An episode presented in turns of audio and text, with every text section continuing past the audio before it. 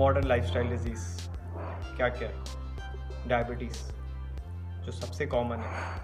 Constipated constipation जो भी बहुत कॉमन है।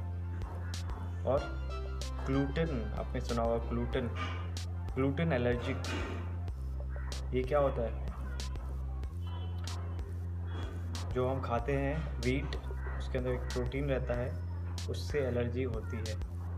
उसको बोलते हैं ग्लूटेन एलर्जिक तो ग्लूटेन फ्री अभी मार्केट में नया है ग्लूटेन फ्री पहले आया था डायबिटीज़ का जो शुगर फ्री ये सब कुछ नहीं है मार्केटिंग टेक्टिक्स है मार्केटिंग है.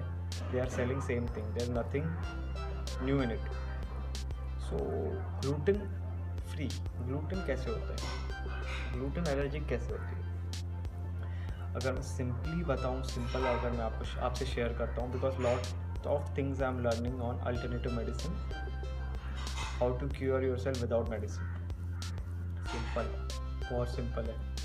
मॉडर्न लाइफस्टाइल में आपको सिर्फ़ इतना ध्यान रखना है कि आप क्या खा रहे हैं, आप क्या पी रहे हैं, आप क्या कर रहे हैं अपने साथ।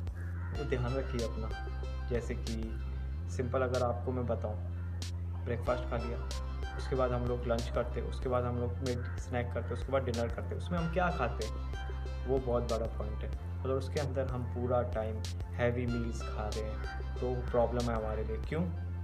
क्योंकि हमारा बॉडी सीडेंट्री लाइफस्टाइल के हिसाब से वो चीज़ को डाइजेस्ट नहीं कर पाएगा। If you eat anything which is heavy like wheat wheat को भी डाइजेस्ट होने में टाइम लगता है। अगर आप चार टाइम वीट खाते हैं तो कोई ना कोई तो प्रॉब्लम क्रिएट करेगा ही वो। क्योंकि हम लोग का इतना एक्सेस में काम है ही नहीं। हम लोग सिर्फ़ मेंटली ज़्यादा यूज़ करें फिजिकली हमारा काम नहीं है। तो ये हिसाब से हमको अपना डाइट चेंज करना पड़ेगा। लोगों को थायराइड क्यों हो रहा है?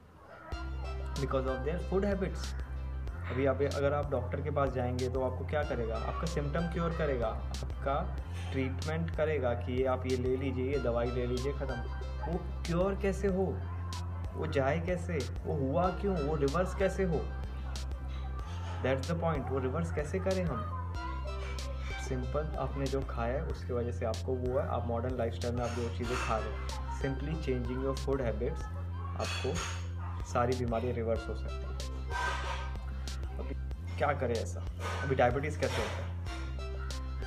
शुगर खाने से? शुगर खाने से डायबिटीज़ नहीं होता। आप जो नॉर्मल खा रहे हैं खाना, उससे भी डायबिटीज़ हो सकता है। कैसे? क्योंकि वो डाइजेस्ट ही नहीं होता है। वो डाइजेस्ट तो होना चाहिए आपके अंदर।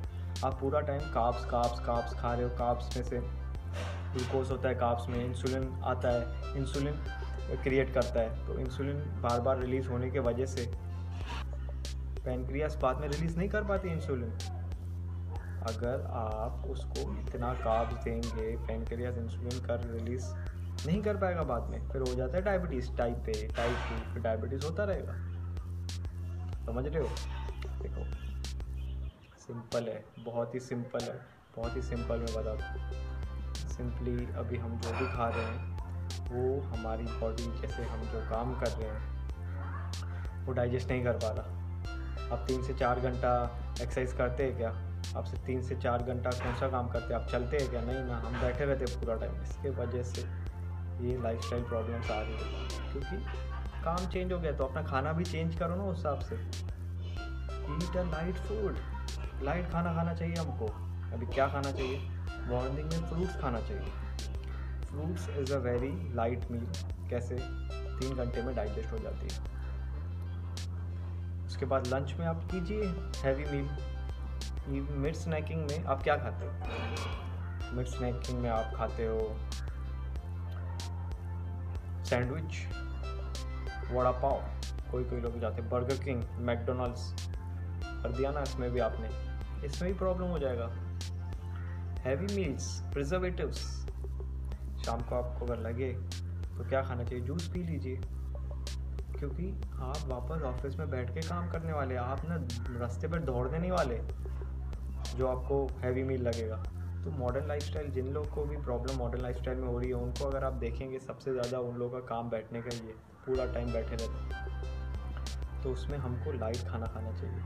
हम लोग को ईटिंग हैबिट्स चेंज करना चाहिए। यही एक सॉल्यूशन है। बस अगर आप डॉक्टर के पास जाओगे, दवाइयाँ खाते रहो, भले खाना वही खाते रहो, कुछ नहीं फ़ायदा होगा। दवाइयाँ लेते रहो lifetime problem is to change your food, to change your water. So think on it, what you can do for yourself. See